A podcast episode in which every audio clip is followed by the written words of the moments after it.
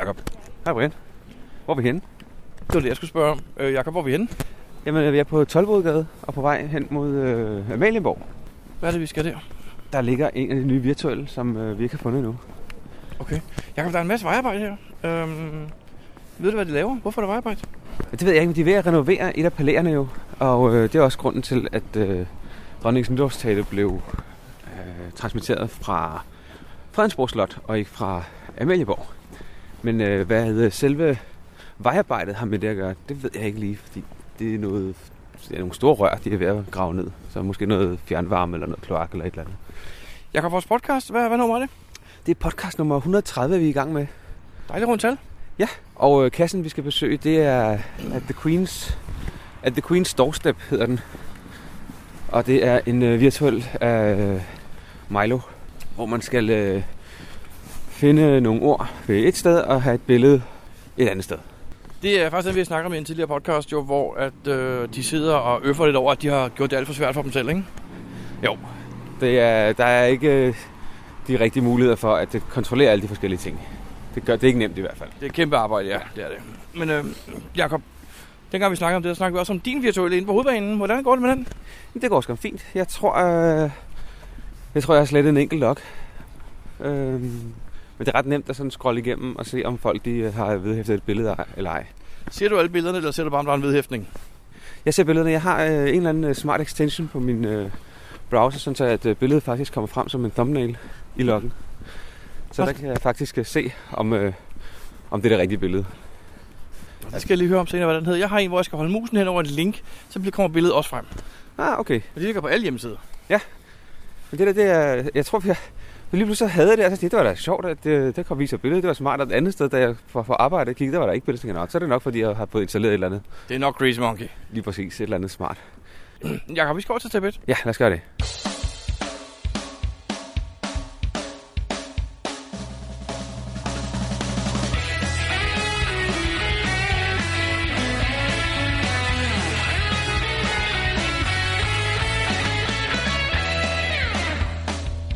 Lytter til GeoPodcast, din kilde for alt om geocaching på dansk. Husk at besøge vores hjemmeside, www.geopodcast.dk for links og andet godt.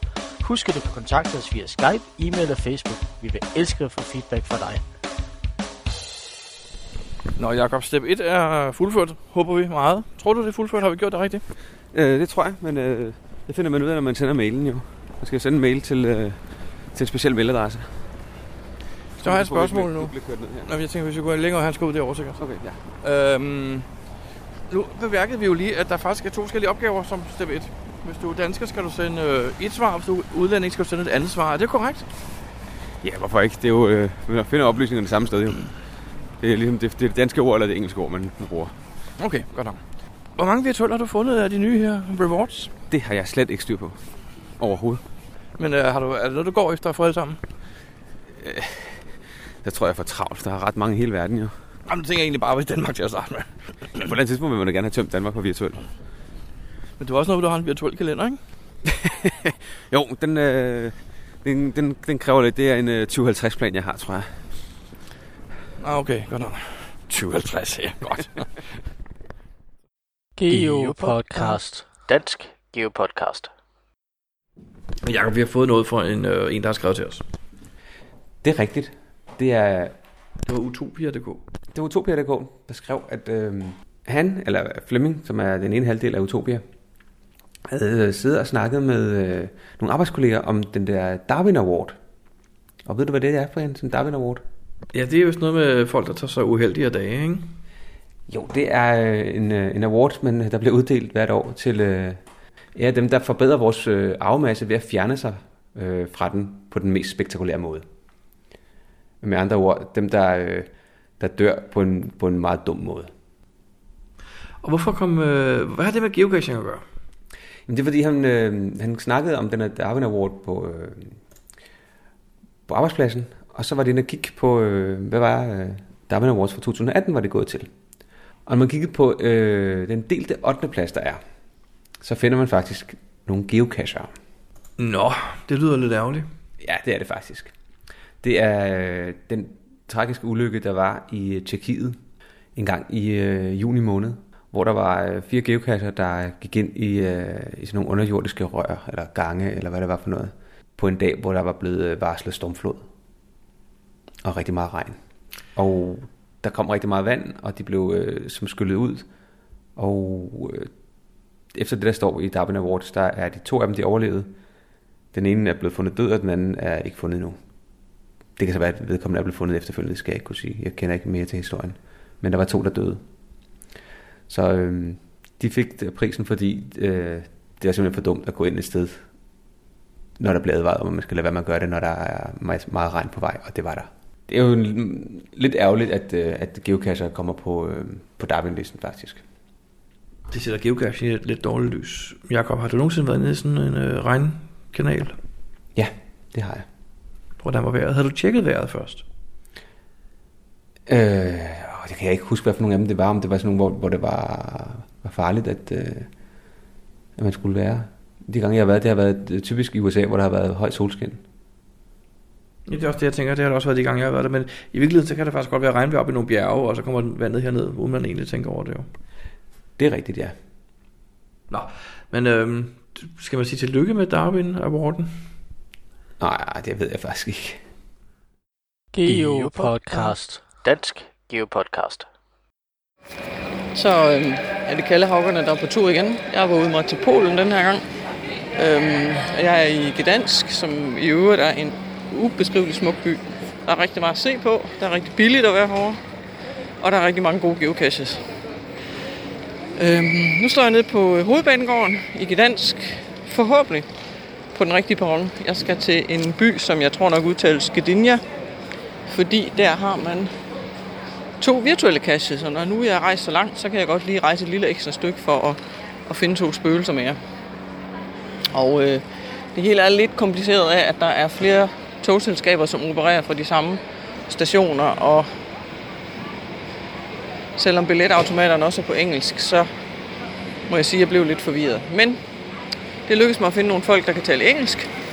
Og øh, lige om et par minutter forhåbentlig, så skulle jeg gerne stige ombord på et tog, som forhåbentlig fører mig til den her by. Der er cirka 20-30 km, og det har kostet omkring 10-12 kroner for en billet. Så vi må se, om ikke det lykkes. Slut herfra. Ja, så er det del 2 af mit lille togtrip her. Øh, jeg er ankommet med det rigtige tog til øh, byen øh, Gdynia, hvor jeg troede, jeg havde i hvert fald 2-3 timer. I mellemtiden så fandt jeg ud af, at øh, alle de caches, jeg havde lagt ind på min GPS via min lille medbragte rejse PC, ja, der skete et eller andet. Der var ingen, ingen geocaches på, så jeg valgte at bruge noget tid på en lille café, og jeg ringede op til Garmin, og de forsøgte at hjælpe mig. Ja, det øh, er sådan set måske ikke så interessant. Nå, men øh, da jeg var færdig med det, og langt og længe var det lykkedes mig ved hjælp af nogle PQ'er og trække dem over i GPS'en, så skyndte jeg mig ud i byen og fandt to virtuelle. Den ene af dem skulle man besøge 3 ud af 9 øh, waypoints, øh, og det var ret indviklet. Jeg havde printet kastbeskrivelsen ud på forhånd og oversat den til dansk. Øhm, jeg får rundt og nåede det lige, og nåede også at få lidt at spise, og nu står jeg på perronen igen. Øh, det lykkedes mig at finde ud af, at det tog, jeg egentlig kun har købt billet til lidt sydpå i Gdansk, kommer nemlig her igennem, starter herop. Øh, så det er det samme tog, og det lykkedes mig at købe en billet og en pladsbillet. Der er ikke så mange, der taler engelsk, det sagde jeg vist også lige før. Men øh, nu ser jeg det så igen. Det er ikke alle, der taler engelsk, men øh, jeg fandt dem, der gjorde, og øh, jeg har en billet, og nu venter der mig så en togtur på omkring 6 timer. Så håber der er strøm i toget, jeg håber også, der er internet. Så kan jeg sidde og logge nogle af de caches, jeg har fundet, forhåbentlig. Jeg kan også øh, grabbe nogle af alle de TV'er, jeg fik i går. Jeg holdt et lille event, hvor jeg mødtes med to andre lokale geocacher. Den ene af dem var jeg kommet i kontakt med, fordi hun havde logget en af mine caches i Randers. Hun havde været til mega-eventet. Og hun skrev, hun var fra Gdansk, så hende havde jeg taget kontakt til. Og øh, hun har været meget øh, hjælpsom. Og hun har i mellemtiden også været til mega vand i Frankrig, så hun havde en kæmpe stor håndfuld trackables med til mig. Så dem har jeg så med mig nu. Jeg tror, jeg har fået 50 eller 70. Dem kan jeg så passende sidde og lokke i toget, og så må jeg sprede dem ud i verden. Ja, det var, øh, det var slut herfra. Nej, det var det faktisk ikke, fordi jeg kom lige i tanke om noget, jeg også har lyst til at fortælle om.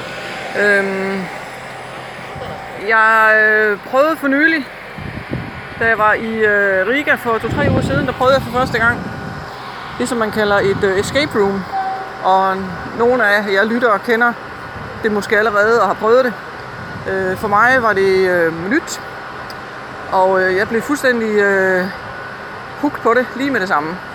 Kort fortalt, så er det en øh, facilitet, hvor man bliver lukket ind i et rum, og så skal man løse nogle opgaver, knække nogle koder og finde nogle ting.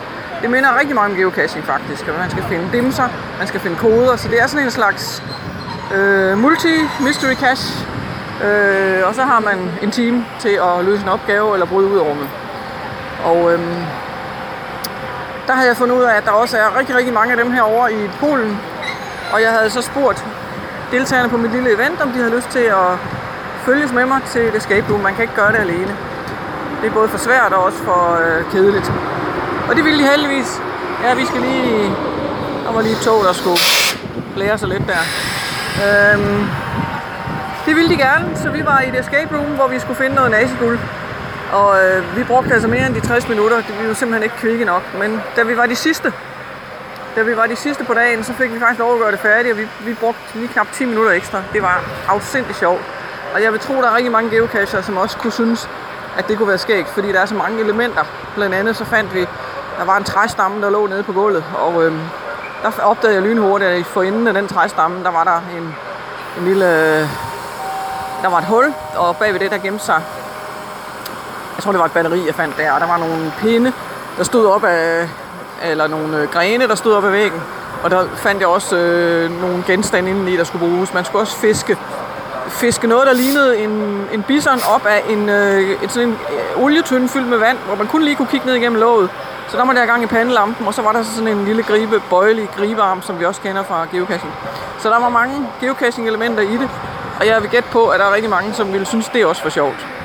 Og skulle man være så heldig at komme til Østeuropa, så er det afsindig billigt. Jeg tror, vi gav ja, cirka 150 kroner for tre mand. Øh, og det er sådan noget, der koster snilt 500-600 i Danmark. Og jeg vil sige, nu har jeg prøvet to. En i Letland og en i Polen, og det er fuldstændig højt niveau. Afsindigt kreativt fundet på. Mange, mange tekniske øh, finurligheder. Øh, gode historier, godt skruet sammen. Jeg har en aftale med de venner, jeg skal besøge ned i øh, Wroclaw, om at øh, vi også skal ud en aften. Så, øh, så det kan anbefales. Ja, det var det, der var. Ja. Så øh, er der lidt mere nyt fra mig her. I dag der er, har jeg forladt Storbyen. Jeg øh, bor hos nogle øh, venner i øh, Wroclaw. Det udtaler man godt nok helt anderledes på polsk. Det skal jeg skåne øh, lytterne af Geopodcasten for at høre min version af. Og øh, ved hjælp af de her venner, så har jeg fået forslag til en vandrerute ude i bjergene. Så jeg stod op meget tidligt i morges, øh, ved 6-tiden, og tog først sporvognen ind til øh, hovedbanen, og så hoppede jeg på et øh, regionaltog. Det, øh, man har et ret godt øh, tognet her i Polen, og øh, som jeg vist har sagt før, så øh, er det meget billigt. Jeg kørte i tog i to timer, cirka lige knap 100 km, og det kostede øh, under 40 kroner. Øh, og det var ganske udmærket tog. Der var, øh, der var stik ned under sæderne, så jeg kunne få strøm på min mobil. Og så øh, har jeg downloadet en øh, GPX-fil med ruten, jeg skulle gå. Og så har jeg hentet caches ind, og alle de caches, så har jeg siddet og kigget på min GPS, hvor jeg kunne se ruten tegnet ind. Og så kunne jeg se de geocaches, jeg passerer på turen i dag, som er omkring 15 km lang. Mm, og alle de her cachebeskrivelser var kun på polsk. Så jeg gjorde det, at jeg gik ind øh, styk for styk og kopierede teksten, oversatte den med Google Translate og kopierede den ind. Via GSAC har jeg simpelthen rettet kastbeskrivelsen så det er på dansk. Jeg har ikke haft så meget held med mig endnu. Øhm, den første jeg lidt efter var en traditionel livsende banegården, som skulle være ved foden af tripletter, som jeg gætter på må være sådan en træstammet, et træstammet træ. Der var ikke noget andet end en hel masse ølflasker og sodavandsflasker. Øh, den næste cache var i en klippespalte. En stor øh, øh, ja, sådan en klippeformation. Der fandt jeg heller ikke noget. Så har jeg haft en lille afstikker for ruten og gået op på en klippetop, øh, som jeg fik anbefalet af min ven. Og øh, efter at have gået sådan cirka 20 minutter fra ruten igennem nogle hårnålesving, så landede jeg på foden af sådan en stor klippeformation, hvor der var en øh, nydelig vindtrappe monteret ind i klippen. Øhm, med 100 trappetrin cirka. Øh, og jeg, det er ikke nogen hemmelighed, jeg lider af højdeskræk, men, og det blæser meget. Så det var lidt af en øh, udfordring for mig, men jeg kom op på toppen, og vil sige, at jeg også nød udsigten en lille smule. Jeg følte, jeg var ved at blæse ned, men der var der et gelænder og et rækværk, så der var ikke noget at være bange for. Nu er jeg på vej ned igen. Gået ned ad alle trapperne, er nede på stien igen. Og øh, nu er jeg på vej hen for at finde en øh, østkast, der ligger et par hundrede meter herfra. Den er også kun på tjekkisk, jeg skulle have sagt. Polsk. Og øh, så må jeg se, om jeg kan, om jeg kan besvare den. Ja. Så øh, jeg kan kun igen anbefale, at man tager herned. Det, det er et fantastisk land. Der er meget smukt at se på. Og øh, masser af kasser. Jeg ved ikke, om de er bedre end alle mulige andre steder i verden. Men øh, de er der. Øh, og i storbyen er de fleste i hvert fald øh, også har i hvert fald et engelsk hint. Øh, så øh, jeg er godt tilfreds med, at jeg har valgt at tage sådan en lille tidlig efterårsferie her i Polen. Tak til Kalle Havgerne. Ja, det er som øh, vi har sagt rigtig mange gange før, så er det rigtig fint, at folk der øh, sender os øh, rejsebeskrivelser, så det ikke kun er vores rejser, der, øh, der kommer i podcasten. Og Brian, har du været i Polen og geocache? Det har vi været sammen, Jacob. Vi har været på en gammel motorcykelfabrik, hvor vi faktisk øh, gik op på taget. Det er rigtigt, ja. Det var en øh, lost place. Det var en ret fed lost place. Øh, nu snakker Kærlehavgerne jo om øh, de her breakout rooms, og jeg ved jo, der lige har været en katastrofe, en tragedie nede i Polen med fem piger, der blev dræbt i en brand i sådan et rum. Ej, det er jo, det er jo frygteligt. Altså, øh, jeg kom til at tænke på, hvordan det så er i Danmark. Men jeg læste, at øh, de, der er vist ikke nogen af dem, der rigtig låser rummene i Danmark. Der er de bare lukket, og så om ikke andet, så er der en, øh, en nøgle, man kan bruge til at komme ud. Så det hvis du kan sådan set bare gå ud, men så har du ikke løst opgaven. Ja, i det, man, i det øjeblik, jeg tror, man, man åbner døren, uden at være færdig med opgaven, kan man sige, så har man tabt. Så har man ikke fuldført opgaven, ikke? Så er det det. Okay, du har prøvet sådan noget? Jeg har prøvet det en gang, og jeg synes, det er rigtig, rigtig sjovt. Og faktisk så er der et event her i, øh, i København den øh, 26. januar, hvor der er sådan et... Øh, vi mødes, og efter øh, eventet, så øh, er der breakout room. Så kan man prøve at se, om man, øh, om man kan komme ud. Spændende. Jeg er desværre på arbejde den dag. Men skal du med? Ja, jeg har faktisk lige tilmeldt mig. Øhm, jeg ved ikke, om der er plads nok, fordi det var, de vist allerede fyldt alle pladserne, men det er noget med, at hvis man kommer nok flere med, så er der vist mulighed for et ekstra rum eller et eller andet. Det, men det nu vil jeg se. Husk at tage opdageren med. Jeg skal prøve at se, om jeg kan huske det. Geo Podcast. Dansk Geo Podcast. Jakob, øh, læser du Helsingør Dagblad? Nej. Jeg mener lige nu.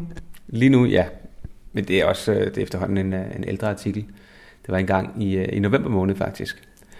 Der havde, øh, der var der en eller anden person, der har øh, skrevet til øh, Helsingør Dagblad og spurgt, der hænger sådan en mærkelig øh, fuglekasse tæt på en parkeringsplads i Helsingør. Og det ser ud som om, at der sidder et kamera inde i og filmer ud af hullet. Og så er der et kodelås på til at åbne den, om hvad det var for noget. Og øh, de er så gået i gang med noget, der hedder Bergs Bureau. Øh, det er en eller anden artikel på et Helsingør Dagblad, der så har undersøgt, hvad det er. Og øh, de har ikke rigtig kunnet finde ud af det, fordi de har spurgt kommunen, og de, de ved ingenting. Og den står og filmer lige ind i et plankeværk, og det synes de er lidt mærkeligt. ja, det er også, men er det nu også et kamera? Det er jo så lige præcis det. Efter det har været i, så øh, tror jeg, der er nogle geokasser, der har tænkt, hmm, jeg ved godt, hvad det er. og det vidste jeg også, da jeg så den, fordi jeg har nemlig også fundet den cache. Øh, efterfølgende så har de selvfølgelig øh, løst mysteriet, fordi nogen har, har hvad hedder det, sladder, skulle jeg til at sige, har sagt til, øh, til Helsingør Dagblad, hvad, hvad det egentlig er for noget. Og så havde øh, de faktisk også snakkede med øh, No Panic, som faktisk ejer kassen. Stærkasse-mysteriet er opklaret. Jeg mener i hvert fald, at, øh, at de også havde ham med. No Panic, som også hedder øh, Nikolaj Øjvi fra Helsingør. Ham har de så interviewet og snakket med, og har fortalt, hvad det så er. Og der ligger ikke et, et kamera inde i. Det er, det er bare en linse, der er. Så hvis du kigger ind i den, og så lyser samtidig nedefra, så kan du se noget ind i. Måske Uh. øh, Så spoiler du måske for meget. Jamen, det står der også i artiklen faktisk. Der står der ret godt beskrevet, hvordan man, øh, man gør. Okay. Men det er da meget godt blevet opklaret, men øhm, Lidt sjovt, at der er nogen, der har, har set det og tænkt, det var da mærkeligt det her. Men den hænger jo frit fremme lige ved en parkeringsplads. det er sådan, det skal være, ikke? Jo. Godt kamufleret, frit, frit tilgængeligt, øh, wide open. Det må man sige. Måske hvis der havde været et geocaching-logo, eller havde stået geocaching et sted, så... Øh, Jeg så det ikke haft brug for at sætte hele øh, avisen i bevægelse. nej, men på den anden side, nu havde de øh, stof til to dage. Den ene dag, hvor de øh, havde en stor artikel om, hvad det var for noget, og den anden dag, hvor de havde ud af, nu har vi fundet ud af, hvad det er for noget. Så øh, på den måde, så er de nok også glade.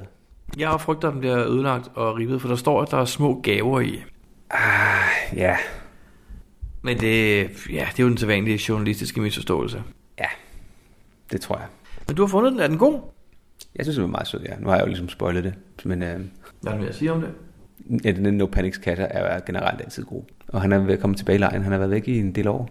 Og nu er han øh, på vej tilbage, tror jeg. Der er kommet en del nye af ham. Så det er værd at tage op i Helsingør, hvis man tager det op. Det, øh, det kan anbefales. Geopodcast. Dansk Geopodcast. Brian, du kender godt det med, at man har nogle trackables, som, øh, som forsvinder. Og så en gang imellem, så kommer det, dukker det op igen. Jeg så faktisk i forgårs en, der skrev i en amerikansk øh, gruppe, at hun havde fået sin tilbage. En, en, en trackable, der var dukket op efter syv og et halvt år.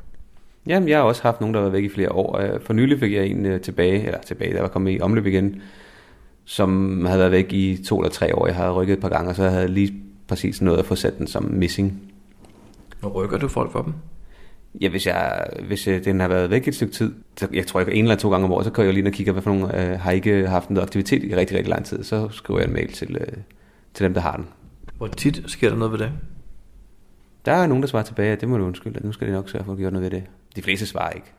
Men så har jeg ligesom gjort et eller andet. Og så markerer jeg dem som uh, missing. Gud, hvor sjovt. Det har jeg aldrig gjort, tror jeg. Jeg, jeg går ikke engang ind og kigge på dem. Øhm, Jeg, jeg gør ikke noget ved dem. Jeg sætter dem fri, og så, så gør jeg ikke mere ved dem. Ja, Jeg kigger en gang imellem. Men altså, det er rigtig mange af dem, de er jo missing nu. Døde, borte, væk. Nå, ej, hvor sjovt. Men øh, der var en grund til, at du spørger. Ja, jeg har, har du også, altså jeg har for eksempel fundet en, øh, en trackable, som lå ude i skoven. Ikke i tæt på en cache. Jeg tror faktisk på Årø, da vi gik en tur, var det på Det Årø. er nemlig rigtigt. Der fandt vi en cache øh, fra den ene, nej, vi fandt en, øh, en trackable, fra, mens vi gik coin, var det, fra det ene til det andet. Tæt på en mose i noget græs. Så kiggede vi ned og sagde, oh, der ligger sgu da en mønte. Ja, præcis. Vi har også prøvet det over i USA, på vej tilbage fra en cache. Den, der lå nede på Cage Street i Chicago. Den der kæmpe øh, TB-hotel. Vi havde været over for at lægge noget i. Jan og Pia ventede vist i bilen. På vej tilbage, så kiggede ned, så ligger der i græsset også en TB. Ja, det er rigtigt, ja. Du ligner en, der ikke kan huske jo, jo, men nu kan jeg godt huske den. Jo, jo, det var der, vi fandt den store kone også, ikke? Lige præcis ja. der gang med konen, ja. Ja. Meget mærkeligt. Men, men, men de forsvinder, og de kommer nogle gange tilbage. Men man siger jo også, at en tredjedel forsvinder hver år. Det er der i hvert fald nogen, der har øh, lavet lidt statistik om. Men det er så noget, noget lang tid siden. Det er derfor, vi laver så mange coins som sælger, fordi så kan folk blive ved med at købe nye. Ja. Nej, men faktisk, øh, her i sommer, der var der en, øh, en geocacher i øh, det sydlige Kalifornien, som var ude på en øh, geocaching-tur. Og hun fandt også noget, men det var så ikke en, øh, det var ikke en geocoin eller noget, en trackable, men det var et, øh, et ur, et Rolex-ur. Og var det en form for first finder præmie? Nej, jeg tror, det var et, der havde ligget der, og de øh, fandt ud af, at øh, det var en, der havde tabt det. Øh, ikke en geocacher, fordi det var blevet tabt øh, 20 år tidligere. Men øh, hun faldt over det, mens hun drønede rundt ude i en, øh, i en skov. Det virkede faktisk stadigvæk. Altså, jeg tror ikke, at, at klokken viste rigtigt, men, øh, men det virkede. Det er ret vildt. Altså nu tænker jeg, at Rolex er god kvalitet, men alligevel 20 år i en skov, ikke? Jo, udsat for regn og alt muligt. nu regner det ikke så meget alle steder i Kalifornien. Nej, men en gang imellem så gør det. Det gør det, ja. Det godt nok ret vildt. Wow, hvad gjorde hun ved det? Jamen, hun øh, kiggede på det og så, at der var et øh, navn graveret på bagsiden af uret. Så øh, og hun regnede med, at det var sådan et fake øh, Rolex-ur. Men hun tog det hjem, og så øh, søgte hun på internettet og fandt en person, der havde det navn, og ringede vedkommende op i Los Angeles. og øh, fandt så ud af, at øh, det var et ur, han havde tabt øh, 20 år før, da han var ved at, at beskære øh, træerne, sådan, så man kunne gå på den sti, hun gik på. Så havde han tabt det. Han havde været ude at lede efter det 10 gange, men kunne ikke finde det. Og øh, han var nu blevet øh, 87 år gammel, tror jeg, og øh, var enormt glad for at øh, få sit ur tilbage. Hun, var, hun tog ud og afleverede det til ham. Ja, og så ovenikøbet på faders dag, eller hvad hedder det, fars dag. Ja, fars dag, hvor øh, han var øh, sammen med sin familie. Det var et, han havde købt øh, 40 år før på en, øh, hvad hedder det, en business-tur til Tyskland. Det er en ret vild historie, det er det faktisk. Det er lidt vildt. Så hun siger, at øh, hvis ikke det havde været for geocaching, så havde det nok stadig ligget derude i skoven. Så var det ikke øh, kommet tilbage til rette ejermand ever. Det er en vild historie. Det er utroligt, hvad man kan opleve med geocaching. Geopodcast. Dansk Geopodcast. Der er sket noget nyt på geocaching.com siden. Det er der, ja. De er ved at introducere noget, som de kalder The Search Experience. Oh, det lyder lidt som noget, de gerne vil sælge på en eller anden måde. Koster det penge? Nej, det gør det ikke. Og det er heldigt. Men det er simpelthen deres søgefunktionalitet, som øh, vi også har brokket os lidt over, fordi man kunne søge på København, men man vidste ikke rigtig, hvad man fik ud, og man kunne ikke ordentligt se det eller sådan noget. Det er det ved at lave noget ved nu. Og øh, der bliver stadig arbejdet på det, men øh, rigtig mange har allerede fået adgang, og det, de lægger flere og flere, folk, flere, flere profiler får adgang til det. Du var sådan en early adapter, eller hvad? Nej, jeg så her forleden, at jeg var en af dem, der var kommet på, men vi snakker, at de er allerede på hvad er 50-70.000 profiler, der faktisk har adgang til det. Hvor finder man det henne? Jamen, hvis du går ind på forsiden, og så trykker på, øh, vælger, at du vil søge på et eller andet tilfældigt, så kommer du ind på den, for eksempel dine hjemmekoordinater. Der okay, men hvis jeg... Søgefelt, ikke? Når så går jeg ind på under play og så under uh, kort. Vil jeg kunne finde det der? Nej, der ligger det ikke. Ikke på kortet. Der, der er det den gamle kort, du får frem stadigvæk. Hvis du øh, vælger øh, søgefunktionaliteten, så får du faktisk øh, et kort frem. Og i venstre side er der så en liste over alle de kasser, der bliver vist på kortet også.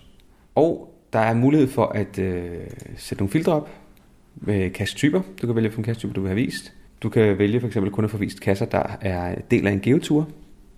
Du kan filtrere på øh, sværhedsgrad af terræn, størrelsen, og på kasser, der er øh, til basic members, eller dem, der kun er til premium members, kasser du har fundet, kasser du ikke har fundet, kasser du ejer, kasser du ikke ejer, kasser der er enabled og kasser der er disabled, og kasser der har corrected koordinater. Derudover kan du også vælge um, øh, navnet på kassen, den skal indeholde et eller andet specifikt, eller at det ikke er fundet øh, af 1-5 andre geocacher. Og det er jo faktisk ret smart, hvis man skal på tur med nogen. Og oh, så findes der en hjemmeside nu, hvor man kan planlægge en tur faktisk. Det kan man på sin vis, ja. Og så kan man også vælge, hvem det er, der har, øh, der har skjult den. Og til sidst så kan du vælge, hvad for nogle øh, antal favoritpoint kasserne minimum skal have. Så det er meget af den funktionalitet, der lå i PQ'er, som er rykket ud på, på kortet nærmest. Hvad er din første tanke om det? Det var, det var, det ser rigtig lækkert ud. Hvad er den første ting, der irriterer dig ved det? Umiddelbart har jeg ikke lige fundet nogen, der er i december sådan endnu. Jeg har ikke rigtig begyndt at bruge det. Det irriterer mig, at den kun kan vise 500 resultater ad gangen. Ja, det er umiddelbart, det, det ser vi nu, at øh, når man zoomer godt nok ud, så viste den de 500 øh, nærmeste det centrum, man havde valgt. Så, men, men ud over det, men ud over det, så øhm, hvis man nu vælger, at jeg vil kun, øh, jeg vil kun se regulære kasser, og så sætter øh, filtret på, så opdaterer den øh, billedet og viser 500 kasser. Nej, og viser øh, kasser, der kun er regulær størrelse. Det viser kun 203 i det her tilfælde. Prøv at zoome lidt ud, hvad sker der så? Så zoomer vi ud og vælger Search this area. Så viser den op til 500. Okay, og så, og så gør den det, som det gamle kort jo også gør, at når du zoomer ud, så bliver, det, bliver ikonerne bare til farvede små firkanter i stedet for. Ja, eller prikker, ja. Eller prikker. Det er bare din skærm, der er meget pixeleret. Nå, okay. Det er brugbart på mange måder, kan jeg godt se.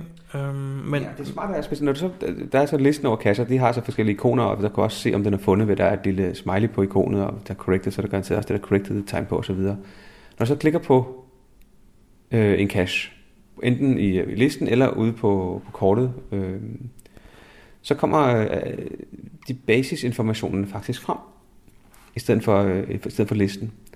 Du kan faktisk se, øh, hvad det er for en cache, hvad den hedder, typen, om det er en premium only, Øh, der er et øh, link direkte for at logge kassen derfra. Du kan trykke på en knap for at tilføje den til en liste, altså en bookmarkliste. Du kan trykke på en knap for at downloade GPX-filen. Du kan trykke på en knap for at sende det til din øh, Garmin GPS. Du har difficulty terræn, størrelse, altså favoritpoint. Og så har du også de fem nyeste logs, plus en knap nederst til at se alle logs. Og så har du også mulighed for at se øh, selve beskrivelsen, selve cache-beskrivelsen i sådan... Øh, Det er ikke nyt, det du sidder og nævner, for det har vi jo alle sammen prøvet før, man kan se, hvad, der, hvad den hedder og sådan noget. Men det er smart her, at du går ikke væk fra kortet, du har stadig kortet fremme. Ja, du har kortet fremme. Du får det vist i den venstre side, den venstre øh, kolonne. Øh, får du vist de her ting, øh, i stedet for, for den liste der med kasser. Så kan du gå tilbage, og så få vist øh, listen igen. Øh, det, det ligner ret meget det, som der også er på appen, synes jeg. Det er lidt samme øh, layout. Ja, du har mulighed for at få list view på appen, jo. Det er ja, faktisk den, du får her ser også. På, ser på kassetypen, og, eller ser på kassen, så, så ser du også de samme oplysninger, synes jeg. Det, det, det, det lyder ret smart, jo. Det, øh, det må jeg indrømme. Og hvis man ud fra, øh, fra listen, der er der også ud for hver cache, er der øh, tre prikker, dem kan man også klikke på. Og så får man direkte adgang til at logge cachen, tilføje den til liste, download GPS'en eller open this cache. Og hvis du vælger open cachen, så åbner den hele cache-siden i en ny, øh, nyt faneblad i din browser. Så der er mange muligheder for at se en lille smule eller se mere af den enkelte cache. Det er faktisk ret smart lavet. Selve listen, du får frem, når du har fundet, den kan du også filtrere på, øh, nej, den kan du sortere, hedder det, på rigtig mange forskellige ting. På afstand, på, på antal favoritpoint, på sværhedsgrad, på terræn, på størrelse og på, hvornår den er lagt, selve kassen. Ja. Det var sorteringen, siger du, men kan du filtrere på favoritpoint også? Ja, det kommer under filter, det var det sidste, jeg nævnte her. Det Så du vil faktisk godt kunne sige, at jeg vil godt øh, se alle de kasser, jeg ikke har fundet inden for 50 km, som har mere end 50 favoritter. Ja, vi så der på 50 favoritter ind her. Så vælger jeg lige alle størrelser, og så vælger jeg kasser, som øh, jeg ikke har fundet. Og så hvad der kommer frem. Så kommer der 20 stykker frem her i området. Ja. Og det passer meget godt. Det er, der er ikke nogen af dem, jeg har fundet. Der er en af dem, der har en no-find på, kan jeg se. Det kommer også frem. Men, øh, og det er alle sammen over 50 point favoritpoint.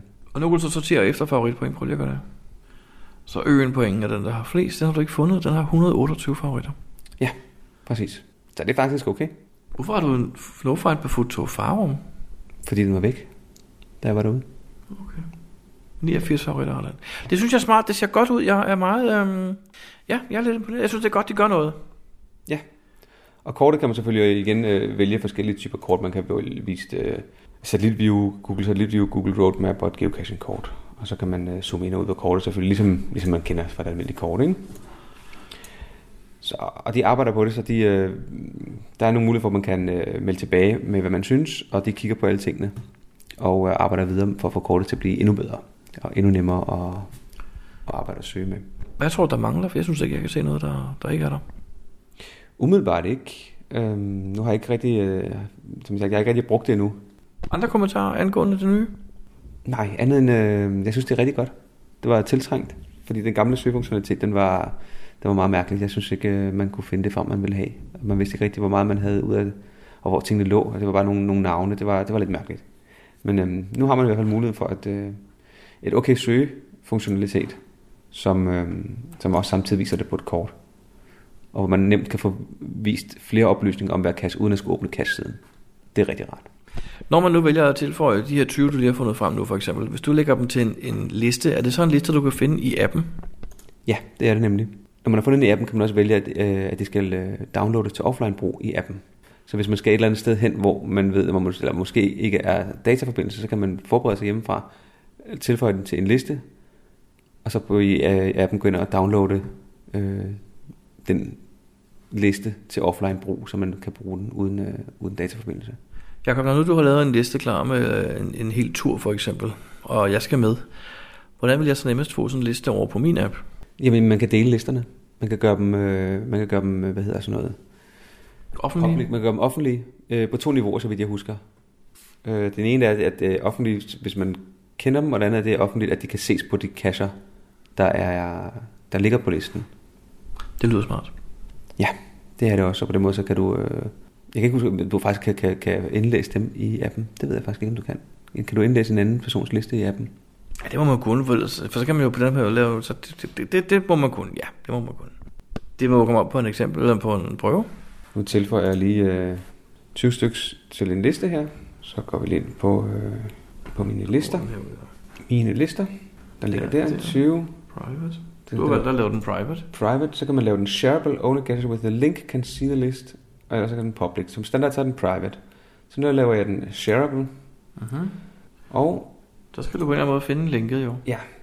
den, Share. Øh, der er en knap der, hvor man så share, Sådan der, du får som et kortlink. Koblink der. Og så sender jeg lige til dig en, øh, i en besked, Brian. Men så er spørgsmålet, om jeg kan finde ud af at det ind i appen bagefter. Nu har jeg sendt øh, linket til dig.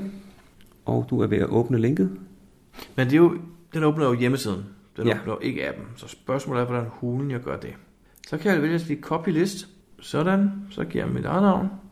Nu øh, har du allerede en, øh, en liste. Der har jeg faktisk, der, der hedder det samme som det, du havde, ja. Ja, og så prøv at gå ind i Så appen går og jeg ind i se. appen, der og der. Og så skal jeg nok ind under list der. Og der ligger den lige der, og nu kan jeg se de 20 kasser i min app. Bum. Det er jo smart. Det er rigtig smart. Jeg kan så også se, at jeg har fundet nogle af dem, selvom du siger, at det var 20 kasser, du ikke har fundet. Ja. Så har jeg fundet nogle af dem, så det er faktisk ikke bare øh, med bind for øjnene din liste, jeg har fået. Den er blevet tilpasset til mig. Det er jo ret smart. Ja. Det er okay. Det er også fordi, jeg kunne jo, på, da jeg, når jeg lavede... Øh, Der kunne du have valgt, at jeg ikke skulle have fundet. Ja. Lige præcis, så det kan man gøre. Og så kan man øh, på den måde ret hurtigt dele øh, dagens cache-liste. Jakob, jeg ved ikke, jeg synes, det er smart. Det er rigtig, rigtig smart. Og så kan man faktisk begynde at virkelig planlægge nogle ture på den her måde nu. Ja, direkte fra geocaching.com. Det er sgu da meget godt. Jeg tror ikke, der har været nogen hjemmeside før, der kunne det. Det er jo faktisk et kæmpe skridt fremad, det her. Ikke siden det gamle forum, mener jeg. Åh, oh, okay, ja. Geopodcast. Dansk Geopodcast. Hvor mange souvenirs har du øh, tjent i år, Brian? En. Du har kun fået en. Hmm. Og det var okay. Godt, tak. Hvor, mange har du fået? Det finder du ud af. Hvad nu? Hvor du været henne? Det behøver du ikke at vide. Nej, hvad? Snak. Nej, det var så bare pis på dig. Ej, du stresser mig. jeg var lige ved at få en i lørdags, men så lod jeg være jo. Fordi jeg var flink. Blev jeg hjemme. Åh, oh, tak. Der var et mega event i Hannover. Jeg har seriøst overvejet at køre ned til. Det var kun 6,5 timer hver vej, og så havde jeg fået en souvenir. Jeg så det godt, og jeg undrer mig rigtig meget over, hvordan det jo nogensinde kan blive til et mega-event. Ja, det ved jeg godt, men jeg opdagede det, da det var blevet et mega event. Det handlede om, at der var en mand, der hele 2018 havde opfordret folk til at lave events hver dag. Så der har været 365 events i 2018 i det område, han bor i. Om det er jo ikke bare et område, det var vist hele delstaten, ikke? Jo, jo, det var nok helt delstaten. Og jeg tænker også bare, at det er sådan nogle oh, ligegyldige events, ikke? Altså sådan noget, man... Nå, anyways, for at fejre det, så havde han sagt, at han ville have sig op i sin have fra 8 til 20 og stå og grille pølser til alle, der ville komme forbi. Man kunne så betale et lille beløb for dem, ikke? Um, og der var over 800 tilmeldte profiler. Det er lidt vildt. Men, men jeg, jeg troede, at der til et mega-event også skulle være et program, og der skulle være sådan lidt, lidt indhold, før det kunne blive til et mega-event, og ikke kun de der 500 deltagere. Men jeg læste beskrivelsen igennem, jeg synes ikke, at der var andet end at komme og spise pølser, og der bliver nok et problem med parkering, fordi det et vildt kvarter. Hvis der kommer 800 deltagere, så kommer der måske 500 biler. Jeg ved ikke lige, hvor det skal være. Men, Og det er lidt over 12 timer, ikke? Så måske så kommer der kun 70-80 timer, ikke? øh, det er også ret mange til villa kvarter. Jeg tænker, det største øh, trafikkaos. Nå, Hvis jeg var ham, havde jeg nok fundet en idrætsplads, jeg kunne gøre det på, eller en skov, eller en eng, eller et eller andet andet at stå der. Men pyt nu med det. Jeg kunne ikke derned, fordi faktisk den eneste grund til, at jeg gjorde det, var at vejrudsigten til regn hele dagen. Jeg gad vel ikke køre i 12 timer i regnvejr. det kan jeg godt forstå. Men jeg var blevet inviteret af et par andre geocacher faktisk til at komme med til en tur ned til Hartsen den weekend også. Okay. Som jeg så faktisk sagde nej til, fordi at jeg havde planlagt, at jeg skulle til Hannover i år. Og så er du endt med at tage til gym i stedet for. Så tog jeg til indendørs mesterskab i golf. I hvert fald i et stykke tid. Og så var vi ude og tømme Refshaløen for kasser efterfølgende. Og det var rigtig hyggeligt, Jacob. Det er jeg glad for, at vi gjorde. Det var godt. Men hvad var det, nu vi glemte den kasse derude, gjorde vi ikke, Jacob?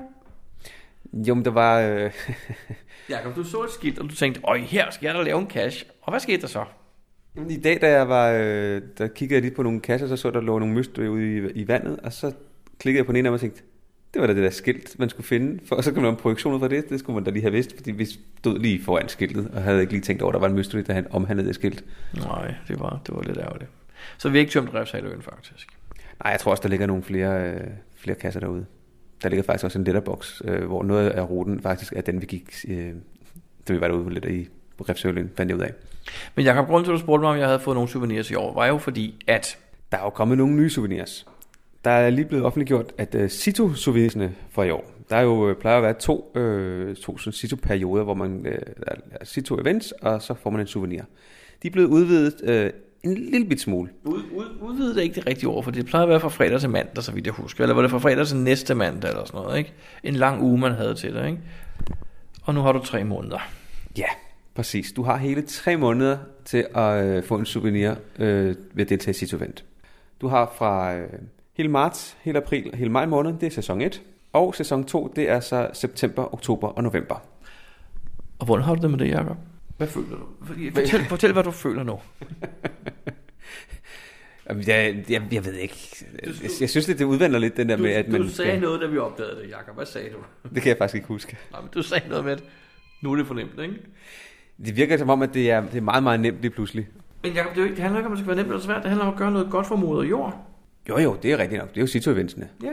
Og jeg ved ikke, om det... Tror, der kommer mange flere Cito-events, fordi man kan ikke få flere events. Man kan ikke få flere souvenirs, det. Ej, jeg tror Men måske, vi på, fordelt over et større og længere område. jeg tror, vi er på en plan, hvor du... Når nu sæson 1 starter, så går du ud og deltager i et event, Jacob. Og så en måneds tid efter, så kommer der et nyt event, så tænker du, gud, jeg har forresten vist ikke fået gjort det her endnu, og så går du ud og deltager i et event mere. Og på den måde får du lavet mere Cito. Altså, hvis de får flere Cito-events ud af det, så synes jeg, det er en rigtig god idé. Det tror jeg måske, de gør. Men jeg tænker, hvorfor kan man ikke bare lave øh, to om året? Altså hele, hele året. Hvorfor, skal det, hvorfor, hvorfor, hvorfor så fordele det op, hvis det alligevel er så stor en del af året, hvor man kan få souveniren, så ja. Ja, men altså, det skal måske også passe med, at folk skal have fri i weekenden og dele børn og hvad ved jeg, altså. Det. men det er ikke nok med det. Udover de to Cito'er, så er der kommet fem andre, ikke Jacob? Fem nye souvenirs. Ja, de kom her for øh, snart en måned tid siden. Det var fem lande souvenirs. Og, og øh, øh, fået? Jeg har fået de øh, to af dem, faktisk. Øh, USA og Indonesien. Det er nemlig rigtigt. De poppede op også hos mig. Det er dejligt. Og hvad er de tre andre, Brian? Udover USA og Indonesien var det Kypern, Marokko og Chile. Har du hørt om andre øh, souvenirs? Udover det, der var i... Øh, der var selvfølgelig øh, et 31. december og 1. januar. Dem fik du selvfølgelig begge to, eller hvad? Ja, ja, ja, ja. Jeg gjorde det med almindelige kasser. Jeg var ikke til event. Jeg var hverken til farvel-event eller goddag-event. Men almindelige fund talte jo også. Det gjorde det. Jeg var til et event den 31. Øh, fordi jeg skulle lige ud og løbe øh, nytårsløb. Og der var et event lige inden, så der var jeg der så lige en halv time inden og var til event. Løb du virkelig den der? Ja, 31. december, ja. Du er ret galt. Hvad er du gør om fredagen, Jacob? Der løber jeg også. Hvad er det, du gør efter du har løbet om fredagen? I januar måned? Jamen, så tager vi lige øh, en dukkert. I Øresund. Ja. Du er sindssyg. Nå, ellers noget med events? Eller souvenirs? Vi har ikke andet at sige. Hvor mange har du nu? En eller to mindre end dig, tror jeg. Okay, dejligt. Geopodcast. Dansk Geopodcast. Jakob, for et par gange siden, der snakkede vi om, øh, om den her mail, vi havde fået fra en, øh, en, en geocacher, der var ude for at finde øh, en, en nyfrigivet cache, og det viste sig, at det var en helt ny geocacher, der lagt den ud. Cachen var slet ikke placeret, det var en skolelærer og en skoleklasse osv. Ja, det kan jeg godt huske. Ja, det kan jeg godt huske, ja. Og nu har vi faktisk fået, øh, så det, vi, fandt jo så, vi fik så gravet frem til, at det faktisk var i Tyskland, det var foregået jo. Og vi har faktisk fået en mail fra en øh, tysk geocacher, der bor i Danmark, som øh, fortæller os noget. Hvad skriver hun, Jacob? Jamen altså, hun er ikke, øh, hun er ikke helt sikker på, hvordan, øh, hun ved selvfølgelig ikke, hvordan de tyske øh, reviewer håndterer det, andet end at øh, da hun lagde sin øh, første kasse ud, der fik hun ikke sådan en, øh, sådan en huskeseddel, som øh, de danske reviewer sender ud. Men det er efterhånden også nogle år siden, så om de har ændret øh, fremgangsmåde eller eller andet, det, det ved hun selvfølgelig ikke. Men øh, hun siger jo også, at det er, det er en rigtig god idé at have fundet nogle kasser, inden man lægger noget ud. Men på den anden side, der er nogle, øh, nogle af de mest ikoniske kasser, hun har fundet. De var øh, udlagt af en, der hedder Katze mit Hut. Og de havde højst lagt, de havde højst fundet 20 kasser på det tidspunkt, de, øh, de udlagde de der specielle kasser. Så der er også nogen, der godt kan, øh, godt kan finde ud af det, selvom de er ret nye. Jakob, hvad betyder katze mit hud? Kat med hat. Har du fundet cacher af kat med hat? Jeg husker det ikke. Men det kan være, man skal jo kigge og se, om der er nogen, en, der hedder, og som de har nogle gode kasser. Det kan jo være. Må du skrive noget mere? Ja, hun spørger faktisk, øh, hvornår den der afstandsregel på multicache, hvornår den er indført. Det med, at øh, den maks må må være 3 km væk fra startkoordinater. Og der må jeg melde pas. Ja. Altså, jeg, jeg, vi er enige om, den har, aldrig, den har ikke altid været der. Nej, fordi hvis du kigger på nogle meget gamle kasser, der er der ikke øh, den regel. Det er jeg ret sikker på. Og der findes også øh, nogle gamle multier, hvor det er lige præcis, øh, hvor der er langt fra startkoordinat til slutkoordinat. Altså, jeg kan huske en, der startede i Foliehaven og sluttede op ved uh, Hundested, tror jeg det er, ikke? Ja, åden. Odden, ja, så Odden der. Ja, præcis. Men hvornår at reglen blev indført? Vi kan prøve at spørge Ignika eller Takanuva, eller... Onur? Ja, vi kan prøve at høre dem, om, det, øh, om de har det, og så kan vi øh, eventuelt komme med det i en, øh, i en øh, næste podcast. Geopodcast. Dansk Geopodcast. Jakob, øh, den officielle blog fra Geocaching, de har simpelthen kommet med en øh, year in review. Øh, hvad hedder sådan noget? Tilbageblik på 2018. Ja, sådan geocaching-mæssigt i hvert fald, ja. Kan du ikke fortælle os nogle af de facts, der står på den? Den er faktisk, øh, den er faktisk sjov. Jo, den fortæller, at der er øh, lige under 24.000 øh, geocacher, der har øh, gemt deres første cache nogensinde. I- i 2018. shit. Hvorfor nu det? De behøver ikke at være dårlige, bare fordi det er den første jo. Nej, okay, fair nok, fair nok. Og så fortæller de, at der er blevet uddelt lige under 4 millioner favoritpoint. Det er jo altså også en chat. Det må så også betyde, at der er blevet lukket lige under 40 millioner forsøg. Nå, ja. Men det kommer vi nok til senere sikkert. Hvad, hvad har du mere facts? Jamen det er faktisk, øh, der, er, der er 71 millioner logs. Det giver, nå, så folk er nære i. Folk er nære i, der er måske også nogle, der er basic members og så videre, men øh, der bliver optjent. Ja, det, kan være, det kan være sjovt at vide, hvor mange øh, favoritpoint der var i starten af året, hvor mange, altså, hvor mange favoritpoint der er blevet optjent, som ikke er blevet delt ud igen. Det kunne være sjovt. Nå, den kasse, der har fået flest favoritpoint i 2018, det var Lego Ejner S. Tofil, som fik 991 favoritpoint ekstra På et år. på et år. Den har også snart rundet 10.000, ikke? Eller har den rundet? Den har 9.800 favoritpoint. Wow, så det er sikkert at sige, at inden for tre måneder, så runder den 10.000. Ja, det gør den højst sandsynligt, ja. Og ja, jeg ved bare, den bliver måske ikke fundet lige så meget her i vinterperioden. Men øh, ja, Nej, det er rigtigt. Men du har fundet den. det har jeg. Jeg har fundet den. Jeg tror ikke, jeg kender nogen, der ikke har fundet den. Nej, det, øh, det ligger også sådan relativt tæt på. Så det er, sådan, det er til at komme til, ikke? Berlin. Jo, det er også en klassiker nærmest jo. Ja. Flere facts. Den dag, hvor der blev fundet flest kasser, eller der blev lukket flest kasser, det var den 7. juli. Og der blev lukket lige over en halv million logs. Bare den enkelte dag. Og der bliver, som jeg nævnte før, øh, lukket en cache hvert halve sekund. Det er ret meget. Du sagde, der var 71 millioner logs sidste år. Ja, fundet logs faktisk. Fundet logs. Ja. Øh, og der står også her, at det er på 3 millioner forskellige geocaches. Ja. Det er jo sindssygt, der er 3 millioner stadigvæk. ja, der er faktisk mere. Ja, for der er nogen, der ikke har fået fund. Ja, der står her, at øh, lige under 87 procent af alle kasser blev fundet mindst en gang det år. Altså i 18. Så 13 procent af dem bliver aldrig fundet. De blev ikke fundet sidste år, så der er 13 procent af alle de mange kasser, der findes, som faktisk er lonely kasser nu. Det er jo ret mange. over 300.000 kasser. Øh, som jeg ser det, ja. Jakob, det skal være mit mål for 19. At finde alle lonely kasserne. Check. Nej, det behøver jeg ikke, men øh, det, det meste er der jo noget, der ligger tre dages kanosalas fra den nærmeste havn, eller også er det en mystery, der er så svært, så ingen kan få løst den, ikke? Jo, og det er dem, hvor der, dem, der ligger så langt væk fra, fra, øh, fra Alfa eller hvad sådan noget hedder. Det tror jeg ikke er så mange igen. Der ligger nogle stykker, men jeg tror ikke, der er særlig mange af dem. Nej, det er nok ikke. Nå, Jacob, har du flere funny facts? Jamen, så er der nogle souvenir facts. Det er, at der blev øh, optjent 5,5 millioner souvenirs. Der er 570.000 geocacher, der har øh, fået mindst én souvenir i de promotions, de har kørt. Altså Planetary Pursuit, Hidden Creature og You Might Be a Geocacher If. De Jamen- tre promotions, de kørte. Der var der øh, 570.000, der har fået et souvenir. Mindst én souvenir. Det er sjovt, at ikke er større, men, men at, at det afspejler det på nogen måde, hvor mange geocacher der findes, tror du? Nej, og dog fordi... Ja, fordi man skulle faktisk gøre noget, man skulle, gøre lidt mere, for det er dem, der, mås- der måske ikke geocache særlig meget, de har nok ikke kunne få de der sådan, souvenirs. Nej, det er rigtigt. Man skulle gøre en hel masse hver, hver uge og måned Ja, man skulle, man skulle finde mere end et par stykker om måneden for at... Øh, og det er der altså også en del geocacher, der gør, tror jeg. De man kan selvfølgelig vælge at sige, hvor aktive er de, men det findes der selvfølgelig også nogle af, ikke? Der er 9.000 øh, cache, geocacher, eller nu skal vi være helt præcis, der er 9.001 geocacher, der har fuldført en øh, geotur og fået souvenir for det. Det er rigtigt, ja. Det, der, var, der var det nye i 2018, det var, at øh, hvis man øh, logger alle kasser i en geotur, så får man en souvenir. Og det er der så åbenbart 9.000 geocacher, der har formået. Det er heller ikke altid lige nemt, fordi hvis der bare er en, der er disabled, når man er i det område, så er det bare ærgerligt, ikke? Og vi er nu øh, nede på, eller 742 geocachere, der er geocachet siden det startede i 2000. Og jeg tror, det tal, det, sådan, det, det falder nok stille og roligt. Siden dag 1, eller bare siden år 2000? Siden det startede i år 2000, står der. Jeg ved ikke, hvor, hvor, hvornår man ligesom vælger at sige, men jeg kunne forestille mig det første år, ikke?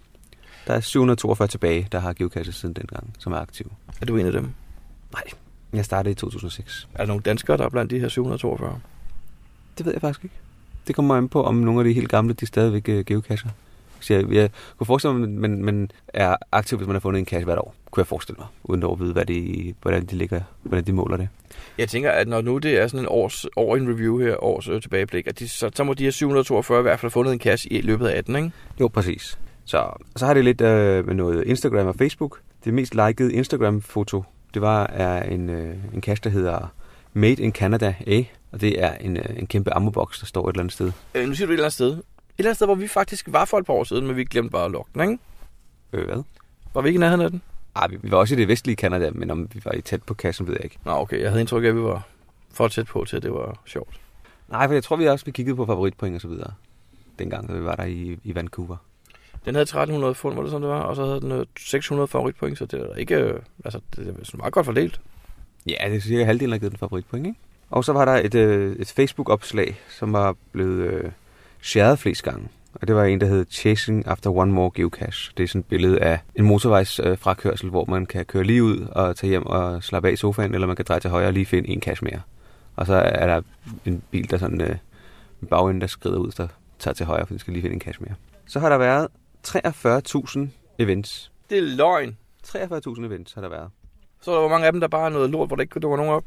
Det gør der ikke, men der står, at den, der havde det største event, eller den med flest logs, det var Geo Woodstock, som var gigavent med 4.628 logs. Er en af de logs dine? Ja, det er det. Jakob, det er jo faktisk noget, vi burde tage op på et tidspunkt. 43.042 geocaching events. Tallet i sig selv er ikke et problem, men vi ved jo godt, hvor meget af det der bare er. Øh, nu er jeg på ferie, mød mig på havnekajen foran mit krydstogsskib, ikke? Klokken 6 om morgenen i regnvejr, der kommer ikke nogen, men han får lov at have en fund mere i det her land, ikke? Jo, men dem, er- dem øh, er jeg heller ikke sikker på, at de sådan er helt lovlige mere. At man bare kan lave øh, tilfældige events, hvor der ikke dukker nogen op. Men, men det tror jeg, vi skal tage op i, i, en, øh, i en anden podcast. Okay. Det sidste, de har snakket lidt om, det er øh, nogle trackables. Og øh, promotional trackables, der findes. Og hvad er, hvad er sådan nogle, Brian? Men findes det stadigvæk? Er det den gang, der var Jeep, og der var de her blå cirkler for... United Diabetes for, ting, ja. ja. præcis. Jeg ved ikke, om de har lavet en øh, ny... Jamen, jo, der var, der var en eller anden promotion, hvor man kunne få nogen for ikke så lang tid siden. Jeg kan ikke huske, om det var øh, sidste år, eller det forrige år.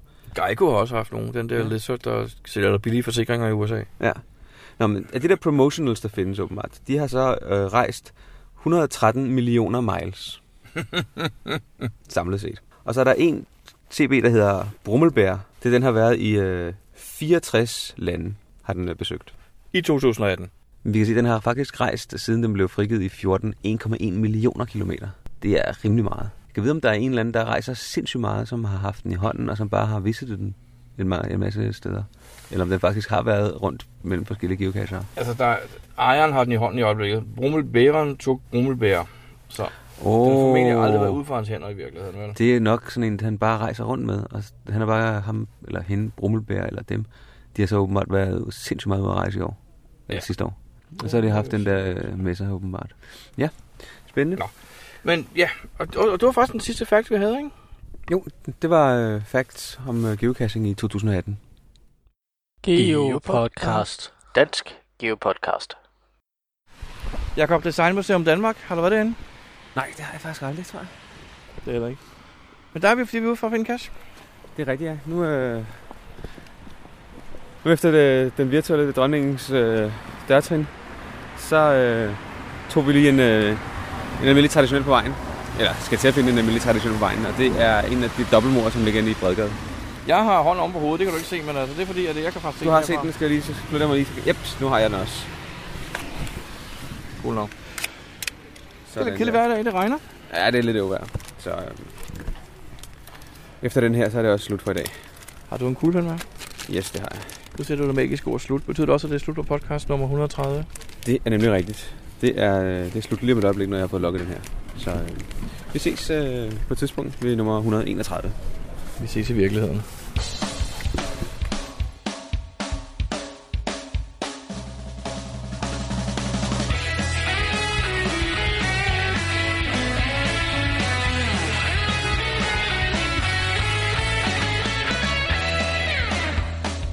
Du lytter til GeoPodcast, din kilde for alt om geocaching på dansk. Husk at besøge vores hjemmeside, www.geopodcast.dk for links og andet godt. Husk at du kan kontakte os via Skype, e-mail og Facebook. Vi vil elske at få feedback fra dig.